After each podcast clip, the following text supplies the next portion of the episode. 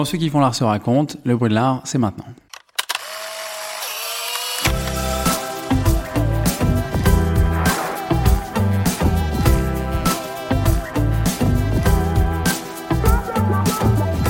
Nous sommes Florian Champagne et Victoria Le Salama et à l'hôtel de Lille, nous recevons Andrea Montano. C'est un photographe parisien d'une trentaine d'années. Entouré d'artistes et de musiciens, il partage son activité de photographe entre commandes et travaux personnels. Il collabore avec le groupe Paradis, Moodooid ou encore Flavien Berger, en même temps qu'il réalise une œuvre photographique qui tente d'accéder à la simplicité. Dans cet entretien, il évoque la dimension essentielle de la musique dans son travail, son amour de la peinture de la Renaissance et sa quête d'une esthétique pop et universelle. Bonjour. Bonjour. Hello. en une phrase, comment est-ce que tu te présenterais à quelqu'un qui ne te connaît pas? Euh, bah, euh, Par mon nom, Andrea Montano. Comment expliquerais-tu tes travaux à quelqu'un qui ne les a jamais vus? En général, je vais me retourner sur ce qui un peu traverse tout ça. On va dire que c'est une forme de, de sens du symbolisme, de l'épure en fait, d'accéder à la simplicité. D'après beaucoup de travail et de, recul, d'accéder à une image ou en mouvement ou pas qui sera, euh, qui sera simple, où il y aura peu de réflexion, où juste on va pouvoir partager. Le partage, c'est quelque chose qui est important pour toi quand tu prends des photos? La, photo, ça vient après. C'est euh, le, partage, c'est vraiment ce qui définit ma vision du monde, mes aspirations, mes idéaux, que ce soit chez moi avant tout, mais chez les autres, dans mes histoires d'amour, même dans mon travail, tout ce que j'ai toujours fait, ça a toujours été un moment de partage, soit euh, avec la personne que je prends en photo, soit avec euh, mon assistant ou les personnes que j'ai assistées. Le premier truc que j'ai fait un peu professionnalisant, c'était d'avoir une galerie. J'habitais en France, je suis parti vivre en Belgique, et mon obsession, c'était d'ouvrir une galerie pour partager le travail des autres. Et c'était vraiment un moment où on s'est rencontrés, on était cinq, et on a on n'a jamais fait d'expo de nos travaux alors qu'on était tous artistes. Le partage, c'est c'est un truc qui est transversal, quoi, à la fois dans la religion, dans l'accueil des migrants, le pain qu'on casse. Euh. En 2011, quand tu lances ta galerie qui s'appelle La Vilaine à Bruxelles, c'est avant tout cette idée-là qui te sur le moment, je me disais pas du tout qu'il fallait que je partage. C'était pas intellectualisé. C'était extrêmement intuitif. Je voulais ouvrir une galerie, mais sans aucune raison, sans. Et j'ai passé deux mois à squatter chez des gens très sympas, parce que je voulais pas trouver d'appart si je pouvais pas faire une galerie dedans. Donc j'ai passé deux mois à, chercher en fait, et donc je me suis retrouvé à partager des moments incroyables parce que j'allais voir tous les jours à l'école euh, quelqu'un disant bon voilà. Euh, je suis un peu emmerdé, est-ce que quelqu'un peut m'accueillir? Parce que là, je, je sais pas trop où dormir ce soir et j'ai jamais euh, dormi dehors, il m'est jamais arrivé rien de pas cool. Vraiment, je voulais juste avoir un, lieu où il se passe toute forme de, de choses. Et donc j'ai ouvert ça avec euh, Régis, Nancy, Louise et Raphaël. Et euh, non, on n'avait pas de but, on voulait juste montrer de l'art. En fait, ça s'est fait avec le, avec le temps. petit à petit, on a découvert que tous les mois ou tous les deux mois, on faisait une nouvelle expo et on a découvert qu'on avait une cave et que cette cave, ça allait être un endroit où on allait faire des expositions, mais aussi des DJ sets, des fêtes mémorables. On n'avait pas vraiment de plan, juste on avait la chance euh, d'être à Bruxelles où on payait euh, à peu près 300 euros de loyer chacun et on avait une espèce de maison euh, sur cinq étages de 300 mètres carrés. Enfin, c'était gigantesque, très peu cher. Et comment elle fonctionnait du coup cette galerie? Euh, au début, euh, elle fonctionnait euh, pas pendant un an parce qu'on a fait des travaux. Au début, c'était un peu n'importe quoi. On disait tous ah ok, je vais exposer ce type. Et puis si tout le monde suivait, on disait ok d'accord. Et puis quelqu'un disait non mais moi je vais exposer cette nana. Et puis euh, bon voilà. Et en fait avec le temps, après on s'est un peu professionnalisé malheureusement. Et on avait des rôles. Moi je faisais si c'est ça, et Raph faisait ce truc machin. Mais au fond, c'était toujours pareil. On, on découvrait un ou une artiste qui nous intéressait on lui proposait une carte blanche. Nous, au début, on payait tout. Le fait qu'on soit français en Belgique, on avait des aides françaises, des aides belges et des aides européennes. Et avec le temps, on s'est rendu compte qu'il fallait pas mal d'argent pour faire une bonne exposition et que l'argent était vraiment en fait une clé dans la production.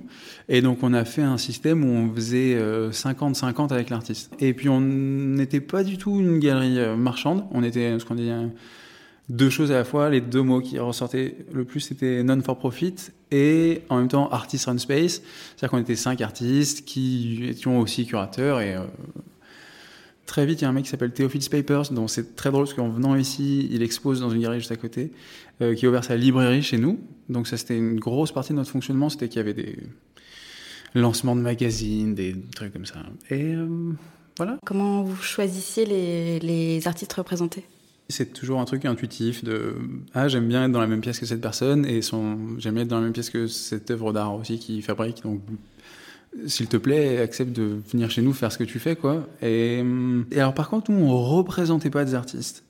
Sauf dans les foires où on montrait des artistes qui avaient déjà fait des expos chez nous on n'a jamais montré deux fois le même artiste. On n'était vraiment pas une galerie euh, où voilà, on faisait monter la côte ou le travail de quelqu'un. quoi. C'était vraiment, ok, toi c'est bon, t'as aidé à montrer ton travail, faire un solo show, suivant. En même temps que la galerie Abilène, de 2009 à 2013, t'étudies à la Cambre. T'étudies la photographie à la Cambre? Ouais, ouais, ouais. Les études à la Cambre, ça m'a amené énormément de rencontres. Ça m'a fait rencontrer euh, tous les gens d'Abilène qui sont vraiment euh, ma fondation et euh, ça m'a donné une forme de cadre, d'excuse un peu pour aller en Belgique. Mais en vrai, mes études, c'est à Bilen. Enfin, c'est la première fois que je me suis couché tard à cause du travail, que je me suis réveillé tôt à cause du travail, que j'ai fait des dossiers, que je me suis engueulé avec des gens que j'aime, que j'ai dû exprimer mes idées. Je sais que comment je fais des photos aujourd'hui, ma façon d'interagir avec mes modèles, de mettre en scène, c'est extrêmement lié à euh, trois ans d'histoire de l'art euh, mais active quoi. C'est-à-dire de mettre en place des expositions de comprendre ce que c'est un accrochage euh, tout ce qui en fait euh, j'aurais dû apprendre en école d'art mais que j'étais trop je pense au fond fier et prétentieux pour accepter que un professeur m'apprenne quelque chose. Avant d'être à Bruxelles tu as grandi à Paris. Qu'est-ce que c'est le rapport que ta pratique artistique entretient avec la ville de Paris? Ouais j'ai grandi à Paris je me suis, je suis parti à 18 ans parce que bon, j'en avais marre. En fait, c'est un, un, mec qui s'appelle Pierre Rousseau qui m'a fait revenir à Paris, qui m'a proposé de faire des photos pour son groupe. Et c'est un peu le seul lien que je pourrais trouver. C'est Pierre qui m'a dit Est-ce que tu veux faire des photos de presse pour nous? Et j'ai dit oui. Et je suis rentré en France et à Paris.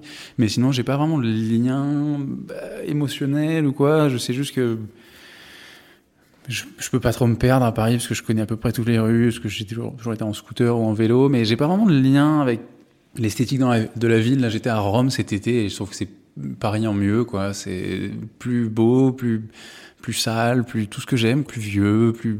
Ouais, non, ça fait quatre ans que je suis là et en fait, euh, tout simplement, plus je passe du temps à Paris, euh, plus j'en ai marre et plus ça me plaît. Parce que je rencontre des gens qui me fascinent. Là, par exemple, l'autre jour, j'ai fait des photos euh, d'un musicien euh, de, de, Gonzalez quoi. C'est un, un, pianiste, un pianiste voilà. Et, et, en fait moi quand j'avais euh, je sais pas quand YouTube est sorti bah, je passais mon temps à regarder des vidéos de Gonzalez euh, sur YouTube et puis là, l'autre jour, j'étais euh, en train de le prendre en photo. Donc, on était au studio Ferber, qui est un super beau euh, et légendaire studio de musique. Et euh, donc, je travaille en, au moyen format, en analogique. Avec mon appareil photo, toutes les 10 photos, il faut enlever la pellicule, changer le dos, remettre le truc.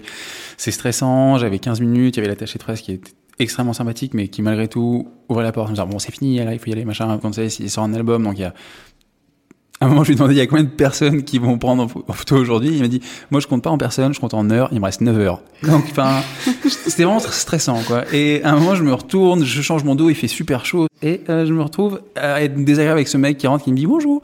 Je suis super désagréable avec ce mec, je réponds pas vraiment et je me retourne et c'est Philippe Catherine qui est mon deuxième énorme euh, inspiration. Et euh, voilà, Paris, en fait, ça m'amène à rencontrer des gens qui m'inspirent énormément. Et je suis extrêmement reconnaissant. Justement, tu parles du coup de photographie de musiciens.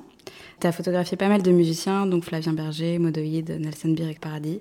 Comment est-ce que tu es arrivé justement à cette pratique-là de la photographie? Puis je suis tout petit, euh, j'ai pris l'appareil photo de ma mère, je me suis dans un restaurant à La Ciotat. Euh, parce que j'étais terrifié par tous les, les, copains de mes parents qui étaient des grands adultes et donc je me suis un peu caché dans l'appareil photo et j'ai fait des photos de tout le monde et en fait j'ai rencontrer un peu euh, mon meilleur pote qui me permet de me cacher en société, n'importe où. Ça, en fait, ça me donne une place dans la société. Je suis photographe. Et donc, j'ai toujours fait des photos mais plus comme un truc pour me cacher un peu, jamais comme un truc professionnel. Le moment où ça a commencé à être professionnel, bah, c'est quand Pierre m'a dit euh, j'aime bien ce que tu fais, mais bon, je faisais quoi des, des photos de mes potes en, euh, avec Abilène en soirée, en, des photos de je sais pas d'une lumière sur une plante, enfin un truc euh, quand, voilà quoi, très basique. Tu parles de Pierre Rousseau du groupe Paradis? Oui, voilà. C'est ça. C'est lui. Euh, il était venu à Abilène en fait parce que je suis très ami avec sa copine. On est devenus amis parce que je suis obsédé par la musique et lui aussi. Et on s'est super bien entendu très vite. Euh. Et il m'a dit, mec, j'aime bien tes photos. Après, j'ai rencontré Simon, qui est donc euh, l'autre paradis. Et puis, on a fait des photos de presse. Et ensuite, euh, ça s'est bien passé. Moi, j'étais content. Eux aussi, le label aussi. Puis, en fait, je me suis retrouvé à tout faire en fait, tout ce qui est euh, visuel. Et après j'ai rencontré, euh, bah, j'ai rencontré Moodoid, euh, Pablo Panovani quand j'ai dû faire le clip de toi et moi. Et moi je, je, je, sais pas du tout réaliser. et j'ai demandé à Pablo que je détestais à l'époque parce qu'à chaque fois qu'il venait aux répétitions, il me disait pas bonjour, il m'ignorait et c'était très désagréable. Et, et, et je, mais bon, je, je savais qu'il était réalisateur et je lui ai demandé s'il pouvait m'aider à faire toi et moi. Euh, donc le, un des clips de Paradis, et puis après ça, on a super accroché, on a fait le clip de Recto Verso, puis après moi j'ai fait des photos de, de Pablo mais pour Moodoid. Quels sont les photographes qui t'inspirent et qui ont influencé euh, ton travail? Les, les artistes qui m'intéressent et qui m'inspirent le plus, je crois, au fond, c'est des musiciens parce que ce que je cherche dans la vie, en fait, en général, c'est dans la musique que je trouve, c'est c'est le seul art en fait moi qui me permet de me centrer, de me concentrer et comme c'est un peu ma, ma quête, si je peux dire ça, je sais pas si ma quête, mais en ce moment j'écoute vachement un mec qui s'appelle Harry Hunt qui a fait un, un album qui s'appelle Playing Piano for Dad, je crois ça me centre beaucoup. Bah, le premier album de Gonzalez, par exemple, sur le piano, ça me centre. Euh, Infinite Bisous, euh, c'est un mec qui me centre. Euh, Ryuichi Sakamoto, c'est des gens qui m'aident à me centrer et à pouvoir penser. Je suis très un peu partout, j'ai 40 trucs dans la tête toujours, je suis un peu dyslexique à moitié. Euh, bon, après, dans l'art visuel, moi j'aime vraiment beaucoup euh, Vermeer. Et alors, c'est très triste, mais je suis allé à Dublin pour voir une exposition de Vermeer que j'avais loupé à Paris tout un périple, je suis arrivé, ils m'ont dit ah non mais désolé parce qu'en fait vous avez pas réservé votre place donc machin truc, vous pouvez pas rentrer, puis c'est le dernier jour et puis machin truc. Et donc j'ai fait toute une espèce de scandale, j'ai menti, j'étais peintre, j'ai pleuré à moitié, j'ai sorti mon livre de Vermeer de mon sac, j'ai dit mais look, euh, I'm a painter, euh, you, need to make me enter the show et puis euh, ça a pas du tout marché. Et donc j'ai vraiment zoné pendant sincèrement une heure et demie dans le, je sais plus comment ça s'appelle, le musée. Et à un moment, il y a une, euh, une des personnes qui s'occupe de faire rentrer les gens, qui s'est un peu penchée dans ma direction avec un, un regard à la fois très fraternel et en même temps un peu emmerdé que ça se passe bien pour moi finalement. Et donc j'ai couru à elle en comprenant qu'il y bon, mon sort allait être euh, euh, Gratier, quoi. Et euh, elle m'a dit bon bah, voilà, il y a cette femme là, voilà, elle veut venir avec son petit-fils, mais euh, il est pas là, donc voilà, vous pouvez rentrer, vous vous, vous donne sa place, donc voilà, entrez. et donc j'étais super content. En voyant l'exposition, je préfère non, mais je devrais pas dire ça, mais bon. Je préfère les photos rétroéclairées, les reproductions rétroéclairées des peintures que les peintures. Quand je regarde les peintures de Vermeer, soit extrêmement bien imprimé dans un livre, très bien retouché, machin, c'est très très beau. Quand je regarde des photos rétroéclairées, bon bah c'est toujours plus beau. Hein bon, je parlerai de Jeff Hall après. Bon, quand tu dis rétroéclairé, c'est que tu les vois sur ton écran d'ordinateur? Oui, voilà, sur mon écran d'ordinateur, je vois un Vermeer, je fais waouh, ça Et puis tu le vois en vrai, et en fait, ça tire un peu vers les verts, c'est un peu croûteux, et puis il y a Henri à droite qui avec son truc là pour écouter ce qui se passe à l'époque supérieure. Bon, voilà. Et, euh, et j'aime beaucoup euh, le Caravage, les Frères Lenain tous les artistes en fait qui travaillent euh, la composition et la lumière et les symboles donc ouais à peu près tout le monde mais euh, ouais j'aime beaucoup Jeff Wall dans, dans, les photographes on va dire que c'est pense le photographe qui m'inspire le plus c'est pas celui qui va me donner peut-être le plus d'émotion mais c'est celui qui me donne envie de bosser en fait euh, Thorburn Rodland aussi il me donne envie de bosser euh, et bon, le maître absolu, euh, je pense, euh, reste quand même Tillmans. Et j'aime beaucoup Richter aussi, le peintre allemand. Tu penses à ces personnes-là quand tu travailles? Ça dépend de ce que je fais. Si je fais une photo mise en scène, je pense toujours au peintre parce que c'est les boss de composition et de lumière. quand je fais Des photos un peu plus sur le vif, euh, reportage, là je pense à rien d'autre qu'à la lumière et à mes réglages parce que ça m'angoisse beaucoup. Quand je fais un clip, euh, je pense à un peu tout ça en réuni. Mais pour revenir à la question, si c'est une photo que je vais mettre en scène, il y a tout un travail de recherche toujours où je regarde les livres d'artistes que je viens de citer ou de magazines. Euh, souvent, je prends en photo des trucs, je, redessine. Et après, pendant le shoot, je pense par exemple à une cover de Moodoid qui est euh, au pays des merveilles de Juliette, où c'est lui euh, bien en rouge avec une guitare qui est vraiment très pictural. J'ai fait une photo d'Infini de bisous il y a pas longtemps aussi qui reprend un peu les mêmes codes. Là, mon appareil photo, il y a un peu de deux façons de le prendre. Soit je le prends où il y a ça s'appelle un dépoli, mais c'est comme un écran un peu où on voit, ou soit je regarde à, travers l'optique. Quand j'ai l'option numéro 1, que j'ai une image que je regarde, là je pense toujours au peintre, je pense toujours au point de fuite ou perspective. Premièrement, parce que en général, j'ai fait un dessin où j'ai dessiné les points de fuite et les perspectives et trucs comme ça. Mais en général, en vrai, j'essaie de vachement bien me préparer, d'avoir plein de refs en tête, si je peux, d'avoir imprimé des trucs. Mais quand je prends en photo, je pense un peu à rien d'autre qu'à ma lumière parce que c'est le, c'est un peu, la lumière est mon modèle. Et en général, ça marche en fait. Si je, si je me suis bien infusé de toutes les refs, ben, comme ça, je peux l'oublier, me concentrer sur euh, mon modèle, sa position, son émotion et sur la lumière. Et selon toi, qu'est-ce qui fait une bonne photographie ou euh, une bonne œuvre? Euh, Une bonne œuvre de moi-même, c'est quand j'ai plus rien en, envie d'enlever, quand j'ai l'impression que c'est bon, je vais dire ce mot, assez pur. Euh, Et qu'est-ce qui fait que c'est assez pur? Bah, C'est quand il y a presque rien, quand il y a en fait euh, l'essentiel. Euh, par exemple, la, pour moi, la cover de Paradis, c'est un peu ma photo totem. Il y a rien qui puisse la dater. Outre l'invention de la photographie couleur, ces deux hommes, bon, et encore, c'est pas du tout évident quand on la regarde, qui sont nus dans l'eau. Et moi, ce que j'aime vraiment beaucoup là-dedans, c'est que ça pourrait être, il y a, je sais pas depuis combien de temps l'homme est sur Terre, mais depuis ce temps-là, que ça peut se passer. Ces deux types qui se battent ou qui se font un câlin, on sait pas trop. Comment t'as eu l'idée de cette photo? Ah, C'est pas du tout une idée. Euh, on était sur un bateau euh, au Cap Ferret. Et on jouait dans l'eau comme des jeunes chiots, et enfin eux surtout en fait. Et moi j'étais sur le bateau, et puis ils commencent à se battre un peu. Puis ça commence à un peu, je me dis ouh il y a un petit truc là. Et donc je prends mon appareil, je vais dans l'eau, et je sais pas, je, je, les prends en photo et je, je continuez à vous battre, allez, battez-vous, battez-vous, machin. Et puis euh, je les ai pris en photo, mais pas, je me disais pas du tout que ça allait être une cover. Euh, c'était sur une date qu'ils jouaient, on était au Cap Ferret, donc je pense qu'ils jouaient au Cap Ferret. Quand j'ai vu la photo sur le contact, j'étais genre, ok, il y a un truc là-dedans, je sais pas ce que c'est, mais il y a un truc là-dedans. Après, je leur ai montré, ils ont dit ah ouais, ouais, c'est vrai qu'elle est vraiment bien et tout. Et puis bon, elle faisait partie de l'ensemble des photos qui allait servir au livret de l'album. Elle était toujours à part, quoi. Et au bout d'un moment, on s'est dit, bon, ben, en fait, euh, enfin, c'est exactement euh, tout ce dont vous parlez dans l'album, donc qui s'appelle Recto Verso. Et euh, on a décidé que c'était la cover. Quand c'est des commandes ou quand tu travailles dans le cadre de projets musicaux, est-ce que pour toi c'est la même chose que faire de l'art comme on peut apprendre par exemple à l'école? Est-ce que tu considères que ces photos sont, sont des œuvres? Non, pas vraiment. D'un côté, il y a des photographies qui servent à un artiste. Je travaille pour quelqu'un, donc c'est pas une œuvre d'art, c'est une publicité. Ça peut être une très jolie publicité, une publicité artistique ou quoi, mais ça reste une publicité. Euh, après, quand je fais des photos, en ce moment par exemple, je prends en photo des, des papillons et des fleurs, ça n'a rien à voir.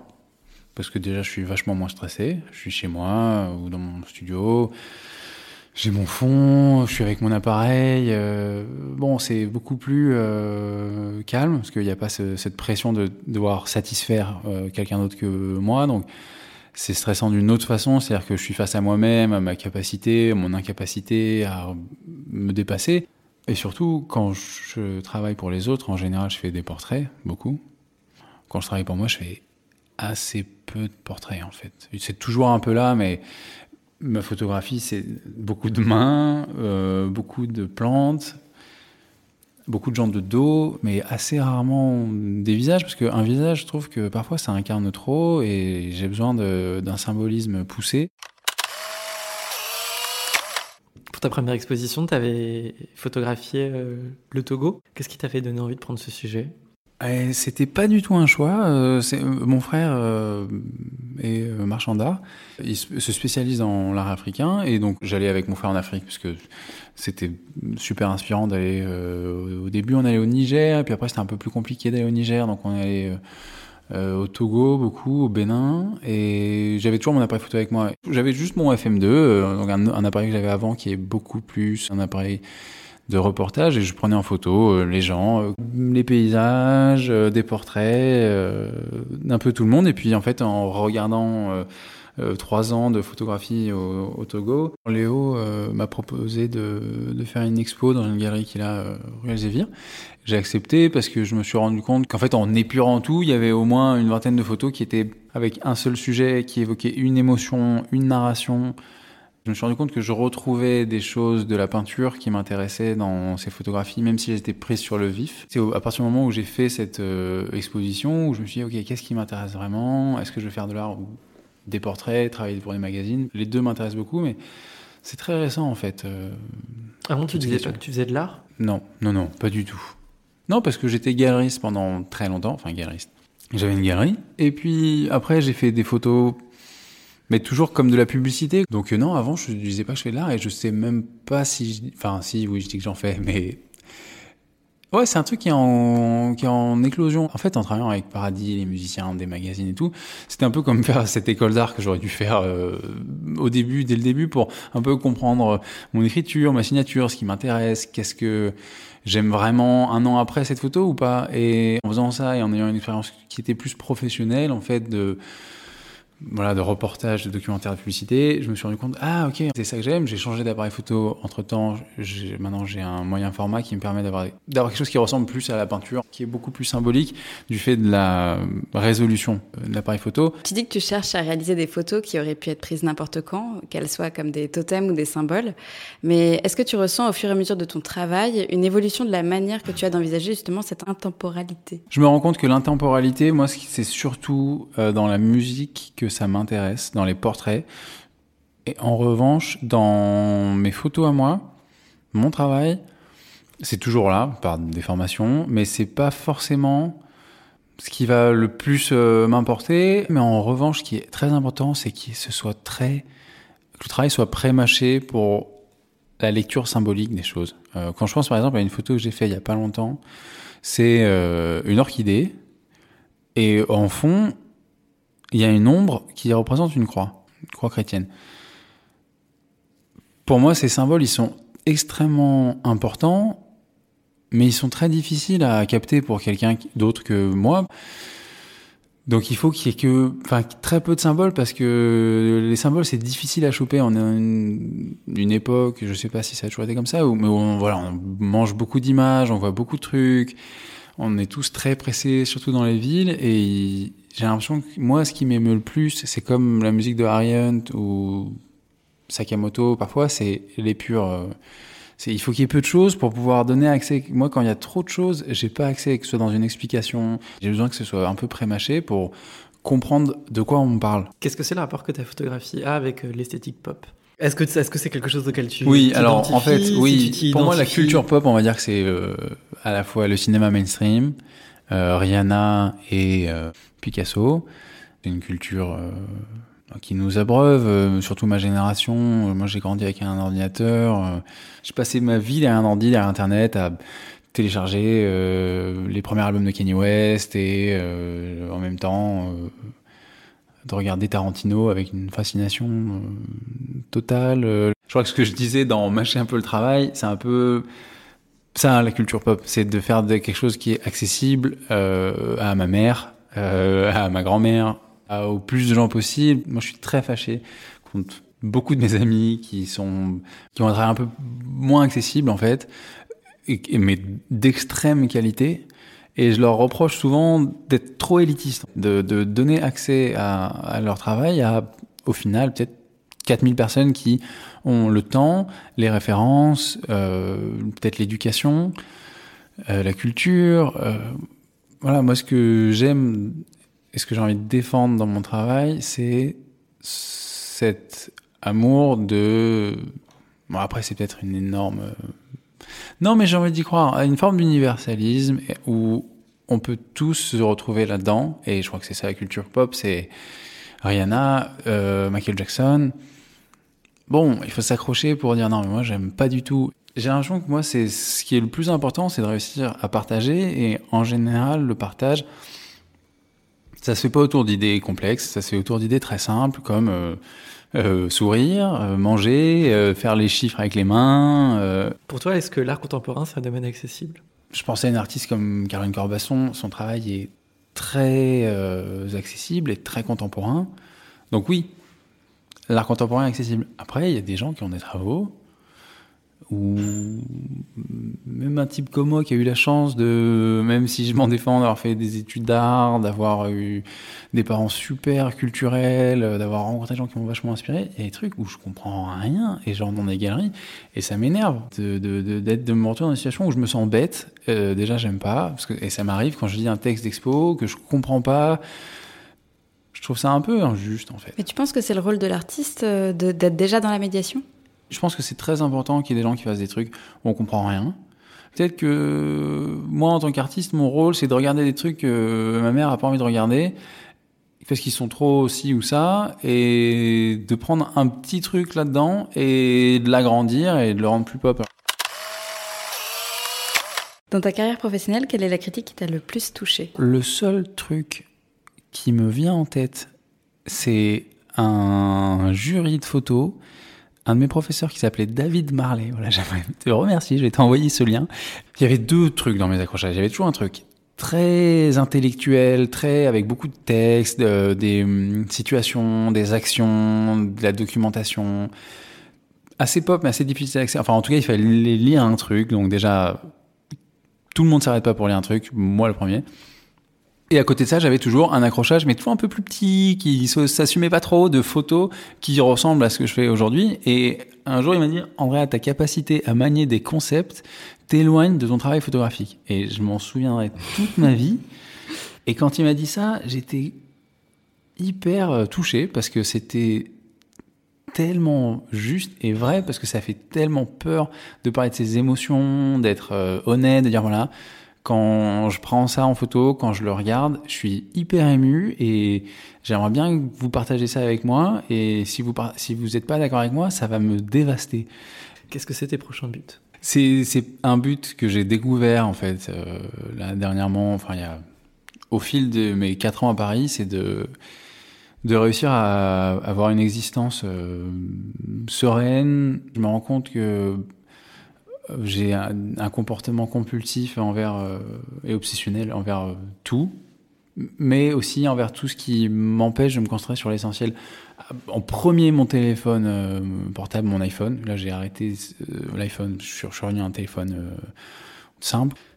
Parce que en fait, j'ouvre Instagram, je scroll, je regarde toutes les stories, je ferme Instagram, je vais sur Messenger. Je ferme Messenger, je check mes mails, je check mes mails, ah, je vais sur Instagram. Je ferme Instagram, non, ça c'est bon. Je rouvre Instagram, mais genre, je- j'ouvre Instagram, je ferme Instagram, je rouvre Instagram. Et en fait, je regarde qui a regardé mes stories, je, je, je fais exprès de pas regarder la story de telle personne pour qu'il voit pas que j'ai le truc. Euh, je like pas tel truc, mais je like ce machin.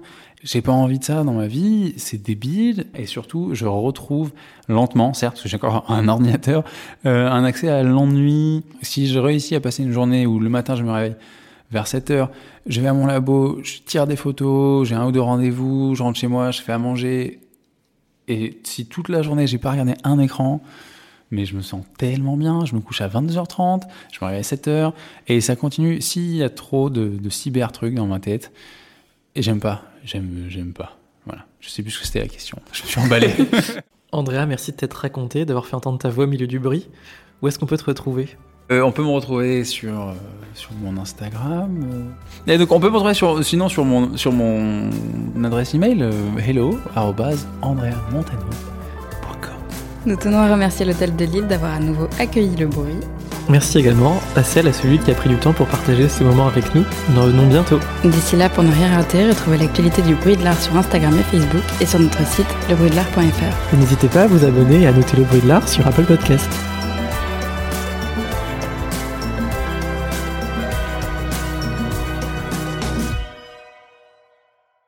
Quand ceux qui font l'art se racontent, le bruit de l'art, c'est maintenant. Ah oui, non, parce qu'en fait, c'est deux. C'est en gros, c'est. Quand ceux qui font l'art se racontent, donc ça, c'est ce qui se passe. Le bruit de l'art, c'est maintenant.